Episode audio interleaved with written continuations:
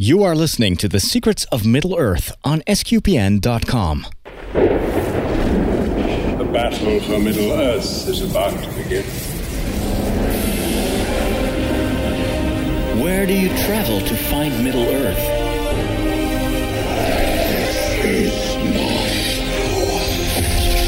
How can you fight the shadows of Angmar? Created the dwarves? I thought I'd die fighting side by side with an elf. Why are elves immortal? You will linger on in darkness and in doubt. As nightfall in winter that comes without a star. What is the ultimate evil of Sauron? Join me on a quest for answers through the books, the movies, and the games that tell us the legendary adventures of hobbits, dwarves, men, and elves in Tolkien's Middle Earth.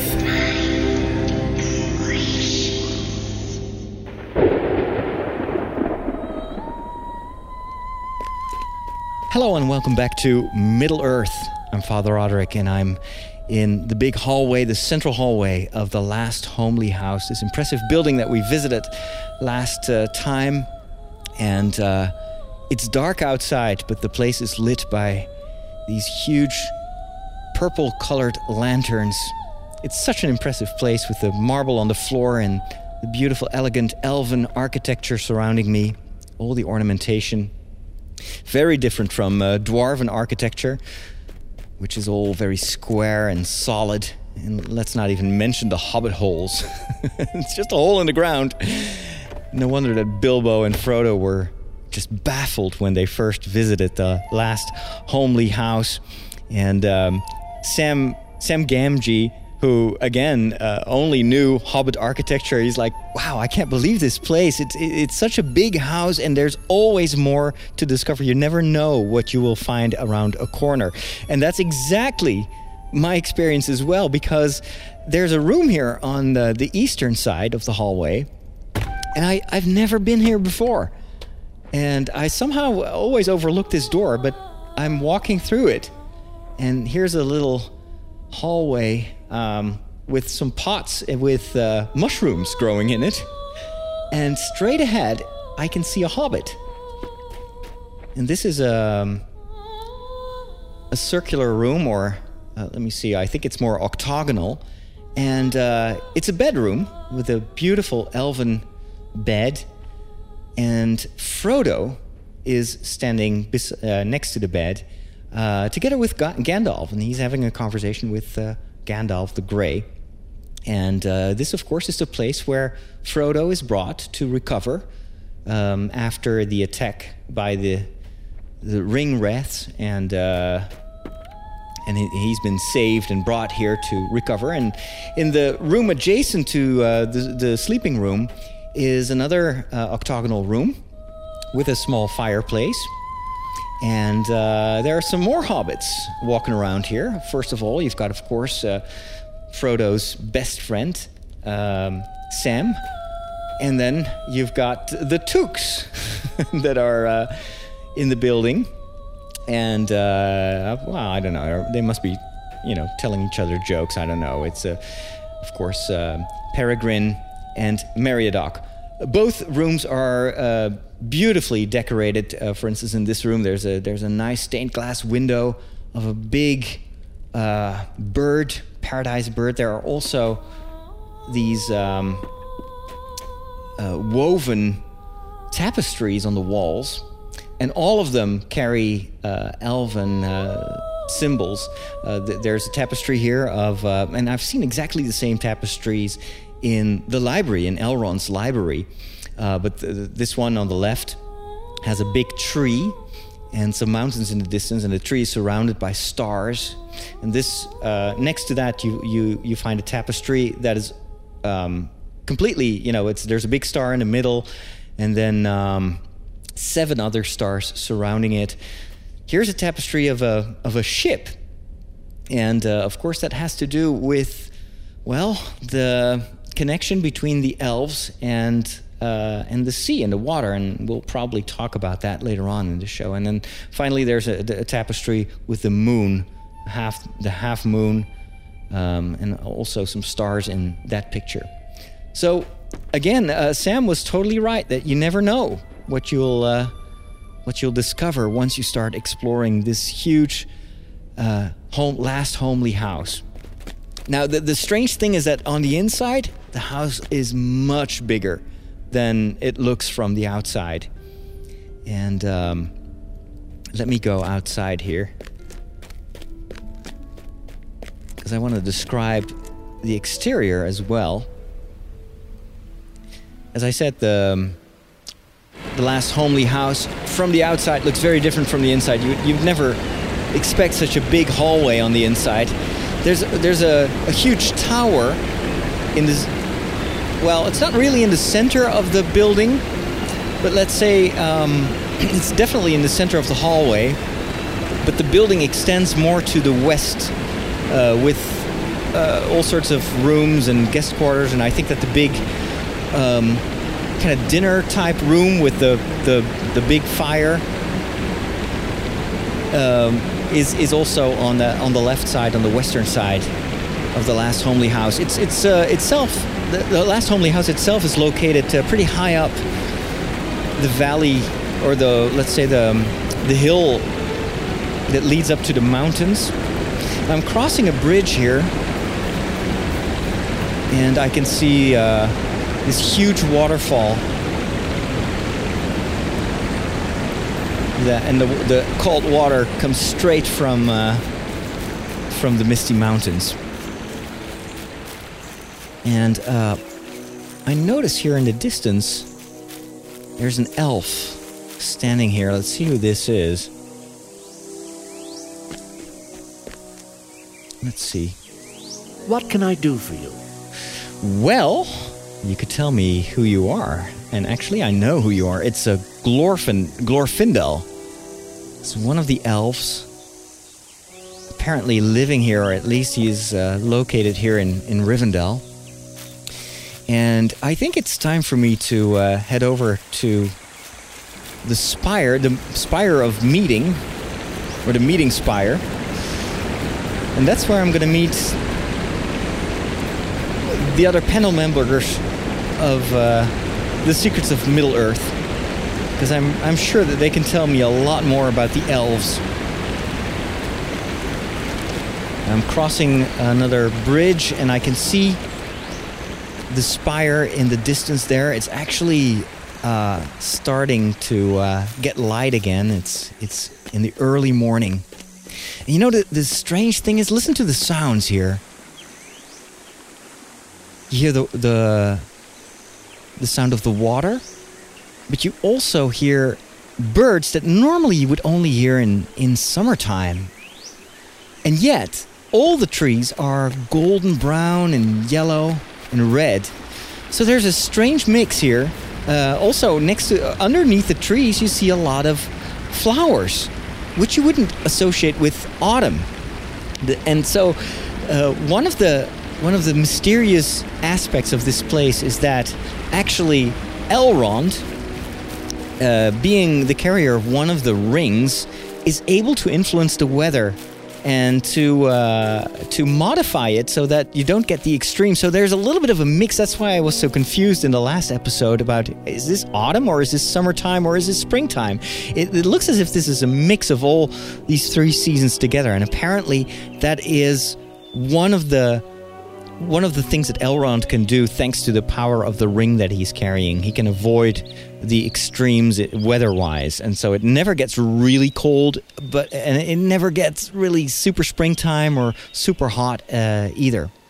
So let me walk up uh, this spire, and uh, let's greet our panel members. Hey guys.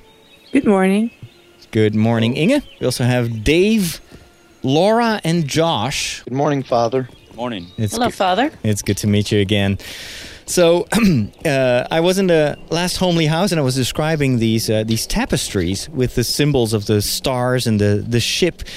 Uh, does anyone have an idea what what those tapestries refer to? Especially, I'm I'm intrigued by the by the stars that I see on all these tapestries, and, and also in the the other decorations in um, in in Rivendell. Well, the seven stars might refer to the seven Palantir, perhaps, because they're mentioned in that poem. Seven, seven stars. I'm sorry, I'm I'm forgetting the poem now. Uh, seven stars and and one white tree. Seven stars and seven stones and one white tree. Okay, so the white tree, that's that was on the other tapestry. So yeah, you might be right. I, I also thought it was um, referring to one of the first names that were given to the elves by um, what's it? Oh, the, I, I have always always uh, difficult time pronouncing these these strange Middle Earth names, but Vala Orome, is that correct? Oro, uh, Orome. Orome. Um, so Orome, uh, when he first saw the elves when they were created, he he he named them Eldar, uh, which means people of the stars. And so for them, the elves were, you know, reminded him of uh, of stars. And that might be a good segue to uh, this, this the whole origin of, of the elves. Um, th- that's one of the most intriguing things in the stories of Middle Earth. Is you know where do these elves come from and how old are they and will they be around forever and ever because they seem to be immortal. Any one of the of the other uh, visitors of uh, of Rivendell wants to chime in on that? Yeah, uh, I was just going to give us a little summary of, of where the elves come from, um, because that's something that Tolkien wrote about in the Silmarillion. And I know not everybody has read the Silmarillion, but I do urge everybody to read that because it's it's really it, it can be a little rough going sometimes, but um, stick with it because there's a lot in there. So. Um, yeah, the El the the story of the elves starts actually before time begins, when Eru Iluvatar made the Ainur the holy ones, and I believe you talked about that in a previous podcast, Father, when you talked about the origin of the dwarves. Exactly. Um, the Ainur are the are the race of the Valar and the Maiar, and they're roughly equivalent to what we would think of as archangels and angels. So the archangels would be the Valar, and the angels the Maiar. I mean, they're not exactly the same, but that's sort of the same level that we're talking about. Um, so, in before time began, uh, Iluvatar gave the Ainur a theme and asked them to create this great music. And they did that, and while they were doing that, Melkor, who's later called Morgoth, who's actually becomes Sauron's master, um, started to crave power of his own and introduced his own themes, and he created this great dissonance in the music. And when the dissonance was actually at its highest, Iluvatar stopped the music, and he said, "There's no theme that doesn't have its ultimate source in me, because." Whoever attempts this is going to prove my instrument in making things more wonderful than, than he could even imagine. So, you know, in other words, the, the deeds of Melkor and Morgoth and even Sauron only serve to further the plans of Iluvatar, even though that seems counterintuitive. But it's a little bit like our Christians saying that all things work for the glory of God in the end. So, so I so I sort of summarize the whole creation myth there in right. pretty short time. Yeah, And, and, and weren't Um, the elves created first before any of the other uh, peoples that we see? Because I, know, I know that uh, the dwarves. So when the- Iluvatar showed showed the Ainur the shape that their song had taken, Mm-hmm. that was the earth, that was Arda. But he actually created the children of, of Iluvatar, both the elves first and then later on the men, independently of the song. So he did it independently of the Ainur, and the Ainur were just amazed by this, and they and they really loved the elves uh, because of this, because they were separate or or other than they were. yes. Um, and so when the elves originally were incarnated in Middle Earth, they they found themselves in a in a lake in the, in the far end, the far eastern end of Middle Earth called Cuivianen, um, that beautiful name of Cuivianen. And after a time, the Ainur discovered them and invited them to live um, in Valinor with them and to leave the dangers of Middle Earth, which this t- at, by this time was just run over by Morgoth and all his minions. And, and where was that So situated? they- this place where they would be safe? Uh, Is that They, yes, that's in the far west. So when in the books, when they're talking about going west, going over the sea, they're going over the sea to Valinor, to the blessed realm. is that also So- what we so- see later on when when um, when Frodo ultimately is it Frodo who leaves? Yes, it is. And Yep, or and Bilbo, ex- and they, they Yes. move over. They they take he the ship. He is going across the sea. Yes, he's going to um, Elvenholm or, or Tol Eressëa, which is a little different place from Valinor. Mm-hmm. Because as a mortal, he would not be able to go to Valinor. He would just die instantly, probably. So he's going to this island that's right off the coast, which is called Elvenholm, where the elves go to. Interesting. So could, could, could it be that that can- ship that ship that we saw on one of these tapestries could that refer to the ship that they take at the Grey at the Grey Havens to uh, to this well, other place? that or- is probably Eärendil's ship, who was uh, Elrond's father. Oh. Eärendil took a Silmarillion, and this is a whole. This is another podcast. That's We're no getting problem. into a whole nother topic here, but Yeah, he he's one took of the a great ship. heroes. He is, yes. So we'll definitely have to talk about him later. But he took a a Silmaril, and his ship is actually flying as the Evening Star right now in the in the sky over Middle Earth with one of the Silmarils. So he's a he's a whole nother topic. Yeah. So that one Mhm. tapestry that we saw with the big the big see- star uh, on it could could also refer to that even star, um, and then the seven the Yes, seven other stars could be some kind of constellation or something like that, or or even uh, perhaps uh, it, it could just be uh, It kind could of be the s- seven lords of the Valar or the seven ladies of the Valar. I, I'm not sure. I'd or, have or to just look. an abstract um, abstract There's also a representation. constellation. Um, uh, it's basically it's basically the Big Dipper, but there is a constellation in the sky of of Arda that um, has seven stars in it. So it's entirely possible that that's a reference to that. And maybe that's where all the seven star, and maybe that's related to the seven Valar, and maybe that's where the seven stars for the you know kings of Numenor come from. I really have no idea. Who knows? Interesting. I'm going to take a, sh- a short walk while we continue our conversation about the elves.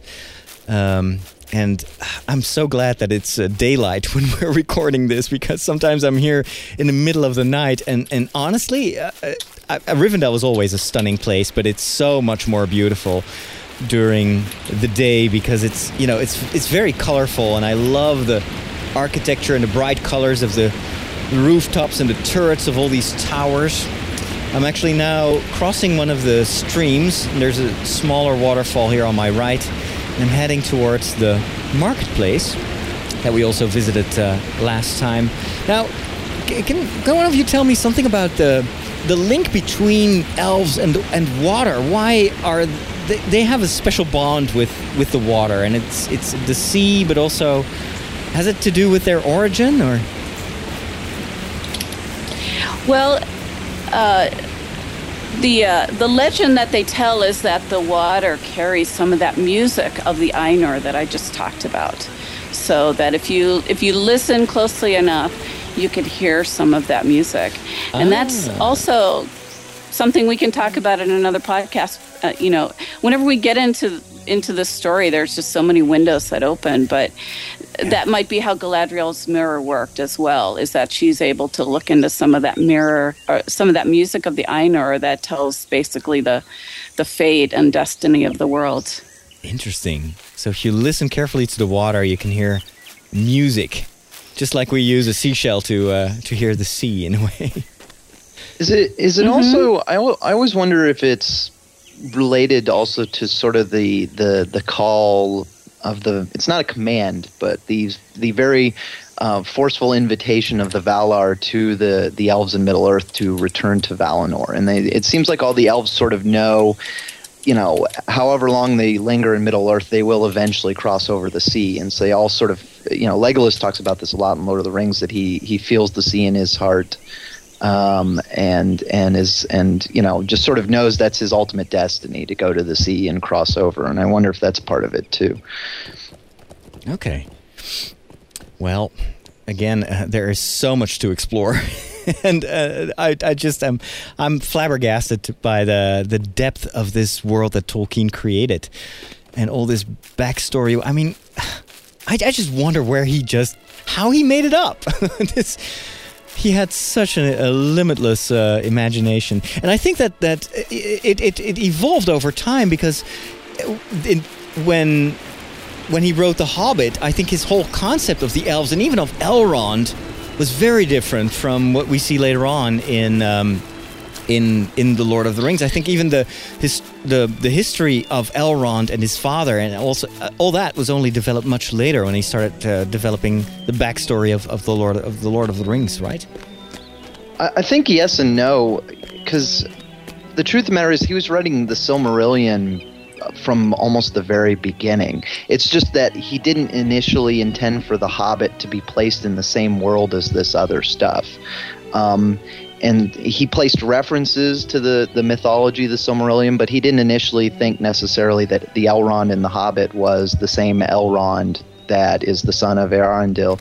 And so uh, at some point when he decided he would actually place the Hobbit in that same world, then he started, you know, he, he kind of tried to sort of better connect the Hobbit to the stories that he was telling. But, but uh, he had these, you know, this notion of the elves, I think, was in his brain from the very beginning. Uh, I mean, it definitely evolved, but he was writing the Silmarillion as early as he ever started uh, doing the Hobbit. The Hobbit was sort of a children's tale that he started making up to entertain his kids. Yeah. Yeah, and and the earliest Silmarillion was written probably 20 years before he wrote The Hobbit. So I didn't know that. He sort of he sort of made The Hobbit fit into his mythology. So almost as an as a fortuitous sort of chance, he just sort of decided to to stick it in there. Fantastic. Hey, in the meantime, I walked up uh, the hill to uh, the northern part of the of the valley, and I'm now looking down on nature below. Actually, I can't see much of the buildings because it's uh, there are a lot of uh, trees here in the foreground, but I can also see where I came from initially uh, last time when we traveled from the Bruinen River or source to uh, to Rivendell, and I noticed that as as soon as you leave the protection of Rivendell, uh, you might come across or you might you might bump into orcs or uh, all sorts of nasty creatures. And these orcs have always fascinated me because in a way they do remind me of elves. They've got the same pointy ears but it's almost like a caricature of, of an elf. Are these two uh, related somehow? Is there is, is it like a, a corrupt version like you have with the the angels? Like you've got the fallen angels and then you've got the the, the good angels is there is there a parallel with uh, the elves in uh, in Tolkien's world? Uh, the I guess this the story is that, um, and it's not totally clear um, that uh, Morgoth took some elves, kind of kidnapped them and corrupted them, and turned them into the orcs. So, because he's not able to create things of his own making, he he took what was already there and corrupted it. Well, and then you But get yeah you get older. There's a lot of he kind of leaves that open, um, and he sort of proposes different um, uh, theories. They may also be men corrupted. Um, I think more generally uh, to say that that they they must be children of Iluvatar um, corrupted, uh, but it's it's it's not. It's not clear that it's necessarily elves or men. It might be both. Yeah. But the one thing for sure is that he didn't create them independently. right um, right. So it's not a, it's not an, an independent independent creation, but it's definitely a degeneration of some kind, or perhaps even a, a interbreeding, or who knows. the, the the thing is, what what strikes me about uh, the whole mythology of Middle Earth is that beauty is is associated with with also morality, uh, and and as soon as people turn away from um, from from love and courage, etc., and from the, the the the important values, then automatically things turn nasty. And I mean, even in terms of the the areas, if I move upwards from here, if I would go beyond these big gates here, actually, let me turn around. There are some uh, beautiful uh, uh, turrets here that mark the um, the northern uh, exit actually to a pass that will lead me to the Misty Mountains. As soon as you go in deep inside the Misty Mountains, the you you will encounter a lot of evil. There are trolls walking around there. Um, uh, the, the, the nature becomes more aggressive, but also ugly. It's it's impressive, but at the same time, it's just everything looks dark and grim and dangerous. Whereas the the beauty of the architecture of the elves definitely, I think, reflects also their moral goodness. And I think that's that's profound. That's that's uh, that's probably also why they create poems and songs and, and all that sprouts from from goodness. And I think this kind of connection with beauty and love. It's it's all interconnected, and and one brings forth the other. I never heard of, of orcs creating creating poems. so what? A, yeah. Well, some of that some of that might have to do with their history that they did live in the blessed realm too, with the with the Valar. Yeah. So that yeah, it, it, it's it's probably what you told told me about um, the music being almost like the original stream of creation. Um, it, it, it, I think it's it's very much linked to that. It, it's the elves are are basically just continuing this original creativity of, of, of God, and uh, and so they become co-creators, and in, in that way, they're I think a, a, an image of what we as as human beings are called to be. Also, I mean, the fact that Tolkien created this world, I mean, there's no real use for it. He, he wanted to create a mythology for, for England, but that's kind of a almost a technical reason, but it doesn't explain why it had to be so abundant and so detailed and so surprising. Um, but but again, uh, it's, it's one of my teachers in communication used to say that if we create stuff, if we create beauty, if we make songs, and if we make paintings or beautiful architecture, is because in in our heart we have traces, we have kind of the imprint of the original creator, and if we are creative, it's because we are joining the the creator with a capital C in his work of creation, and we're just perpetuating this. I always thought. Well, that was- that's exactly what Tolkien thought as well. That's why he thought that that creating a world like this could be it, it was a was a reflection of of the larger creation. Yeah, yeah, yeah, yeah. Hey, um, I was curious, uh, Josh. Um, the, uh, before we uh, walked up the hill, I first went to the near the waterfall, and, and I bumped into this elf called uh, Glorfindel, and I was hoping that you could tell me a little bit more about this this elf. Is is he important to the story? Yeah, he's uh, he's pretty important uh, to the story. Um, he's uh, I guess his most in- important contribution was that he's he can kind of scare away the Nazgul. The um, first instance we really meet him, he tells uh, the um, you know the, the group that he just scared away three uh, Nazgul from the bridge, and then he you know as he's going along he meets two more and they run away from him too, and then a little bit after that he and Aragorn you know cause six of them just to run and drown themselves. So apparently he has the effect where he can scare Nazgul away, which is um, kind of significant, I think. I think it's also linked to the fact that uh, uh, some of these. I don't know if there's a really a hierarchy between the elves, but these these these very powerful elves, they are not afraid at all of uh, of the Nazgul, of, uh, of of any danger, and uh, their courage, even in, in battle, is is incredible. And I think it's because again, there must be this very spiritual link that they have. The, the elves are always a little bit in between the two worlds. They're they're uh, kind of on the brink of the material world and the spiritual world, and they've got such a strong connection with the forces of good that you know even the Nazgul are are no match. At least at how. Yeah, I Well, think that's they- right. Uh, well, I was going to say, like, uh, the, the reference that Gandalf sort of makes about uh, Glorfindel is that um, Frodo, as he's sort of fading after he's been stabbed by the, the uh, Witch King's blade, he notices this great white light. So he doesn't necessarily see Glorfindel, even though that's what he's looking at.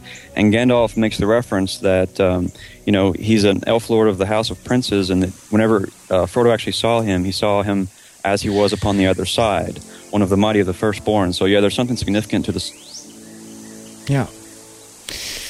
And um, so the, the um, there's this other question that we touched upon um, in the previous episode, and I'm, I'm going to walk uh, down the hill again. Uh, We've got to keep moving here. I want to explore more of Rivendell. But uh, the, the question that we touched upon last time was the, this whole idea of the elves being well, perhaps not immortal, but they do live a long time, and and uh, if they are killed in battle, that's almost something that's not meant to be. Uh, Dave, can you tell me a little bit more about this this whole concept of immortality of the elves while I walk back to the marketplace here? Yeah, absolutely. Um, so they they refer to them they refer to them as immortal because they're long lived and because they don't die natural deaths. They don't die of old age. They don't um, a- they don't age at all. Um, they don't typically die of sickness or any of those sort of what you would consider natural deaths. Um, they can be slain, they can be killed. There are a couple instances of them dying of, of weariness and grief, but they tend to not die. But it, it, their their immortality is is sort of it's it's it's not strictly immortality. They're not eternal. They're Mhm. or at least they're, they're they have souls, but their bodies are not eternal. They're bound to the earth. Right. So I think, to be technical, their their lives are coextensive with the life of Arda, with the Earth. Their their fate is bound up to the fate of the Earth. Whereas whereas men, when they die, they actually de- depart from the circle of Earth. They de- they sort of depart from time and space, the same way we do, or or so we believe anyway yeah. and um, uh, and so they have this sort of very special, very close relationship with the earth that allows it gives them you know extensive lifespan in the earth, uh, but it also makes them subject to you know uh, weariness, um, reluctance to accept change, um, that kind of stuff. Um, uh, it, Tolkien says in his letters that, that elves and men represent the problem of death. Um, as seen by a finite but willing and self-conscious person. That's a quote from him. Interesting. Um, and he says uh, in another in the same letter, he says that um, elves remain in the world either discarnate or being reborn. Even so, when they're slain, they don't leave the world; they stay in the world. Yeah. And so, um, in in the story, in the one of the dramas of of the romantic relationships between elves and humans, and that's a whole topic in itself. Perhaps we can talk about that next time. um, you have this this tension between you know the the human counterpart is is mortal and is not going to live as long, and so you've got the, the the elf who survives and has to see everything perish, and and that could explain perhaps why elves are sometimes so nostalgic or how do you say that? Almost like they, they always got this slight depression this depression because they see everything kind of wither away around them because they live so long. And i, I remember a whole philosophical discussion uh, when i was still studying philosophy in belgium about the that we, we tend to see our our own mortality as something we don't like. We don't like to even think about the fact that we need to die. However, this philosophy professor he was kind of arguing that death in itself and the, the fact that we have a finite life is a grace. Because imagine hmm. that we would live here on this earth forever, and and and there's a distinction between living forever, you know, in in in in heaven and, and you know with God, but to live in a, in a uh, in, in this on this planet, you know, this Earth that is constantly in decay and it's it's dying around you, and it, and imagine just being here forever. That's not a very that doesn't give much sense to the things that you do, and it makes actually that's- life quite that's true. pointless. And that's also what uh, I think uh, Elrond's concern is with the relationship between Arwen and, uh, and Aragorn. Um, Yeah, that's true. He he's he kind of thinks that she's not really prepared to deal with that uh, with death. in the movies you've got that that scene where uh, you kind of get a preview of what Arwen will have to go through in, in, in the future, and you see all the elves leave and she stays behind. And isn't it so that elves can actually give up their own immortality, or they can kind of uh, what's what's the what's the deal with that? I think it's it's kind of a it's sort of a, a subset of them are allowed to do that, right, Inga? Yeah, that would be only the half elven can do that. only the ones that have some human blood and some um, some elven blood, or if you are uh, lucky or unlucky enough to fall in love with a human, Interesting. such as Luthien or Arwen. so it's almost too, like they having a, also It's almost like, ha- like almost like having a double nationality, and, and, and you know you're forced to give up one of your one of your one of your passports. yeah, isn't it in one of the closing scenes that uh, you see that Arwen uh, develops gray hairs in the film? oh, that's possible. Yeah, I'm here at the s- Well, the, the stables, in the by the way. of Lord of Oh. the Rings, they have the story of Arwen and, and Aragorn, and uh, toward the end, she becomes very. Uh, Aragorn sort of takes the correct attitude toward death, uh, according to Tolkien. He accepts it, and he sort of, even before he's he's you know tottering around and just falling apart he he sort of gives up his life he sort of willingly says you know i've my time is coming and arwen is very sort of bitter. She has a very very hard time with it, and and Aragorn scolds her and says, you know, uh, kind of look, uh, if we're sort of servants of the light, if we're good people, this is this is how we have to approach death. We can't just cling to it, cling to it, cling to it. We have to accept it, and and you know we've we've been we have we've we've stood against the shadow since the very beginning, and let us not be sort of let us not be overthrown here at the very end because the the the bitterness of death is too difficult for us to accept. All right. Hey, let me interrupt you here for a second because I walked all the way to the stables of uh, Elrond stables, but I think we've lost Josh along the way, so he must be walking around somewhere in uh, in uh, Rivendell. Inge, can you perhaps walk back and uh, and find him for yeah, us? I will, I will see if I can find him. it's beautiful Um, here. Yeah, we also, um, you know, Tolkien's very. Uh, he he was a um, you know his his profession was a philologist, but he was a he was an academic in a lot of things, and he had a an extensive background in medieval literature, but also mythologies of other countries, um, and in particular. Uh, Germanic and Norse literature is something that he spent a lot of time doing, and so um, uh, I think one of our panel members has prepared some things to say about that too. Yeah, cool. Yeah, that's actually true because um, if you're a little bit familiar with Norse mythology, there's just so many um, yeah, similarities between the whole creation and cosmology of, of uh, for the Silmar- Silmarillion. oh, really? Um, yeah, for example, um, in um, Norse mythology, you have you have also those those those groups of, of, of spirits, of nature spirits. So you have the Aesir and the Vanir. That's our kind of gods. Like in uh, Greek mythology, you have also the Titans and Olympians. It's a little bit similar. You have the Jutnar. the- These are the giants. And uh, later uh, in uh, Scandinavian folklore, they are referred to being trolls. You have the Alvar, elves, and the Dwergar. And they are, these are the dwarves. And um, so they, and there are, also different worlds. And that's interesting for us is that, for example, Midgard, so that's the place where we are, so Earth. That's uh, if you dissect that word, it's mid, middle, and guard is from yeah, garden, Earth, so Middle Earth. Oh, That's what. Midgard means. And so, and you have the homeworld of the elves. Um, it's called Elf, Elvenheim, Alfheimer. And you have the two kind of elves. So what you also uh, yeah refer to, you have black elves and and yeah light elves. And black Right. elves are more similar to, for example, dwarves. And so you have all kind of, of that kind of elements, and you have also with with elves in themselves, you, you have those, yeah, um, yeah, similar, um, yeah, Mhm. uh, how they how they existed, and um, if you are interested in this kind of stuff, you can um, maybe uh, read uh, the Edda, and that's uh, uh, yeah, kind of writing from the 13th century from Iceland, Right? and it's credit credit to Snorri Sturluson, for maybe for those uh, interested. And he, what he did was just write down all the mythology and that was existing about uh, all the whole pantheon of gods in, in the Norse mythology. And it was interesting that, that you you mentioned elves, dwarfs, even giants. I know that in Yeah. the Misty Mountains, and I, I'm I'm I'm gonna take you guys to the Misty Mountains one of these days, but it's very dangerous there.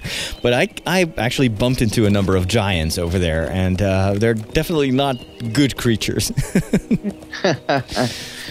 Well, I know Tolkien was a big fan of Icelandic mythology because he and a group of his friends used to used to uh, sit around and drink beer and translate Icelandic uh, mythology on the fly, and, and that included C.S. Lewis. Actually, He could it could it be group. that he got the idea of the dragons also from uh, from those countries or from mythology from those countries? Because I Sure. think the dragons Yep. are also heavily. Uh, uh, yeah, there are quite a number of there. dragon stories, for example, in the Nibel- Nibelungen saga. Mhm. So uh, yeah, Beowulf? Beowulf, Yeah. yeah, that's also Yeah. part of the of the Edda. Yeah. Actually, I forgot to say that in the last homely house there was also a big tapestry of a of a fire spewing dragon, and I wouldn't be surprised if that dragon actually refers to the dragon that uh, that Bilbo encounters in the, in the Hobbit, Yeah. the one that is guarding. Well, it could be a lot of other. Could be a lot of other. That was. oh, the- really? Uh, that's the only Mordor, dragon that I uh, know. Mor- Morgoth, Morgoth, the the uh, the prime evil, as uh, Tolkien calls him, his sort of last ditch uh, war effort in the final war against the the good forces is to release a bunch of winged dragons. That was his last great uh, research and development project, you might call it. Really? Uh, wow. And they they were fearsome, and they pushed back the uh, the elves and the Valar until Eärendil showed up with um, his flying ship and uh, and all the the birds of uh, Arda fighting against the dragons. Yeah, but maybe we can include this, these things in, a- in a different podcast because lots of uh, names also, uh, yeah, pop up in the Edda. For example, the name of Gandalf. Oh, That's the really? name of a king in the, in in the in uh, one of the sagas, the saga of Thornstein. Yeah, it could be very interesting to do a whole uh, to do some research on the on the origin of these names because I I think that uh, Tolkien definitely took a lot of these names from existing mythology, um, and uh, well, I guess that's what you get if you have to populate a world as big as Middle Earth. You, you're bound to run out of uh, out of ideas at one point, and so I don't mind him min- mining all these old mythological stories for uh, for inspiration. Well, I think that kind of wraps it up for um, for what I wanted to know today about the elves and their history. I'm walking back to uh, to the uh, southern side of uh, of Rivendell. The sun is already setting.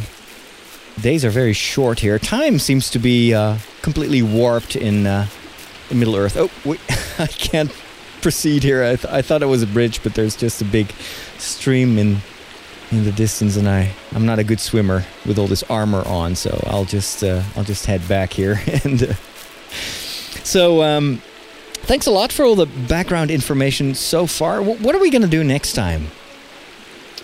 Who are we gonna visit, or what I- shall we explore? I think we're going to stay in Rivendell next time, and we're going to talk about uh, Arwen and Aragorn, and Beren and Luthien. Oh, that's a good idea. Well, yeah, well, yeah. So Let's we'll talk, talk about these their love stories. These these uh, mixed uh, relationships, and whether that uh, is a is a blessing or a curse. Yeah, I'll have to go find that bridge where uh, where they first kiss, or what what is that thing Yeah. that they do? She, doesn't Arwen give uh, some uh, like a, a what is it? Um, like jewelry to? Uh, Yes, her necklace. Yes, Or necklace? her jewel. Film only. Of course, yeah, yeah. There are lots of differences between the movies and the books, and of course, since you guys are all literary, uh, how do you say that? You, I, I, I assume that. Geniuses. We're jerks. uh, well, no, I wouldn't Sure, say that, but I, I, I assume that since you know the book so well, you you must sit there, you know, with. Uh, Watching these movies, Try- like try what, not what, what did they do? What did he do? Well, we can Oh, talk I- I- about that later also. I have a moratorium on that. I'm Yeah. not allowed to do that anymore. to talk about that. Well, anyway, it's Should we do some like show notes, like uh, or or not show notes? Um, some of the others, like we have a animal poll question at the time, and then also let's talk about the yeah. Hold on. fan page. Hold on, I Twitter can, I can accounts. barely hear you because I'm I'm, uh, I'm I'm crossing the bridge of Rivendell, and this is not far from the the big um, waterfall. So the the noise of the water is, is very overpowering. Hold on, yeah. Let's let's mention some stuff at the uh, at the end of this show, uh, because people we, we would love for our audience to join us in the preparation and also the further discussion about the themes that we touch upon in these episodes. And in order to do so, there are a number of things uh, for you uh, that that people can use to get in touch with us. First of all, of course, we've got a an email address, which is kind of the basic way to to reach us. It is Tolkien at sqpn.com, Tolkien at sqpn.com. So that's the place where you can send us your feedback and questions and suggestions. Ooh, I've got a nice view of the whole Valley of Rivendell from this point. I can't get enough of the view here. Anyway, get distracted all the time. Um, but you also created a Twitter account, isn't it, uh, Dave? Uh, yes, sir. Um, it's just SQPN Tolkien, and right now what it's doing is it's it's synced up with the um, the status, the things we post on the wall of our Facebook fan page, which is Secrets of Middle Earth. With Cool. the dash in the middle of it um, uh, on Facebook. So definitely go join the Facebook or like the Facebook fan page and follow the Twitter account and send us emails and um, go to the Facebook fan page and go in the discussions and please post and discuss. We would like to have a robust debate. Yeah, actually, I've I've got a, um, a, a somewhat of a of a very hot new thing that we just launched the other day, and uh, in addition to the fan page, we've created a community on the SQPN website. And SQPN is kind of the the the big network uh, that that is the, the umbrella of all the shows that we produce, and uh, we we just created um, a community website, and you can go there and sign up for an account, and it's uh, it's free, of course. It's community.sqpn.com. It's still in beta, so it's kind of hidden, just like Rivendell. It's it's not easy to get there, but it's a great place to hang out with uh, Tolkien fans. So go to community.sqpn.com and uh, once the the elves let you in uh, and you've created your account you can, you can go and join the group for the secrets of uh, of middle earth and that's also a, a great place not only to to talk, but you can share, you know, pictures. There's a forum. Uh, it's I I, th- I I can see this kind of replacing the Facebook page in the future, or we'll keep the Facebook page as kind of the the portal to uh, to the community that's there. And and We use it to promote Yeah, uh, and yeah. get people to the community page. yeah, because a lot of people find us via Facebook, and then of course we want to bring them over to our secret little Rivendell hangout. Yeah, I Father, started. do you have one of the rings? Say again? I said, do you have one of the rings? Is that how you no, created not the not community? really. The ring of podcast power. One site to rule them all. SQPN.com. and that's about it, I, right? I hear a new promo coming. Yeah, who knows? Yes. Well, talking about promos, uh, we actually need your help, and with you, I mean the listeners, to help promote this show. We've been we've been gone from Middle Earth for years. I, I started this this show years ago, and then there was this huge hiatus, and so a lot of the people think that we've disappeared forever. That we just took the ships to you know the west, and we will never come back to uh, to these earthly realms. But actually, we're back, and we want people to know that. And the way that you can help us promote the show and tell you know Tolkien fans or people that play Lord of the Rings online about the show is simply by by you know if you're you're hanging out in Lord of the Rings online, tell the people of your kinship about us. Tell the people that you you know you meet about our show. Point them to secrets.sqpn.com.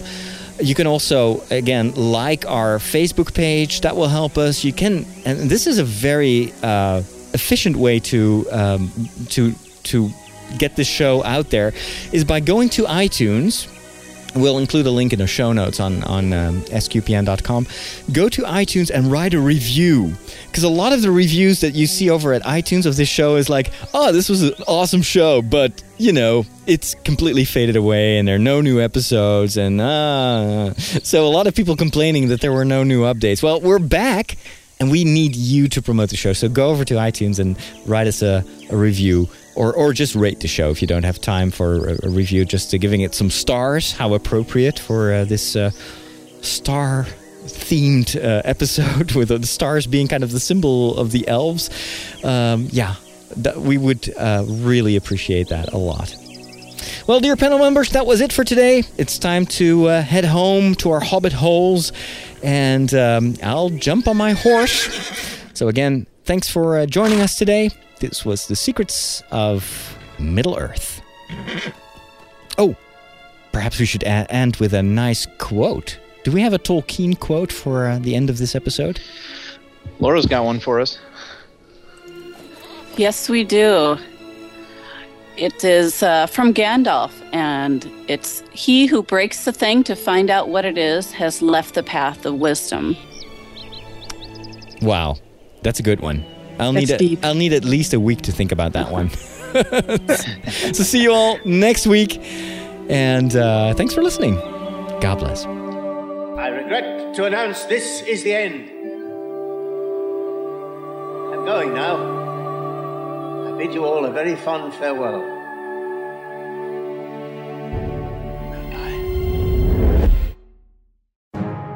SQPN, leading the way in Catholic new media.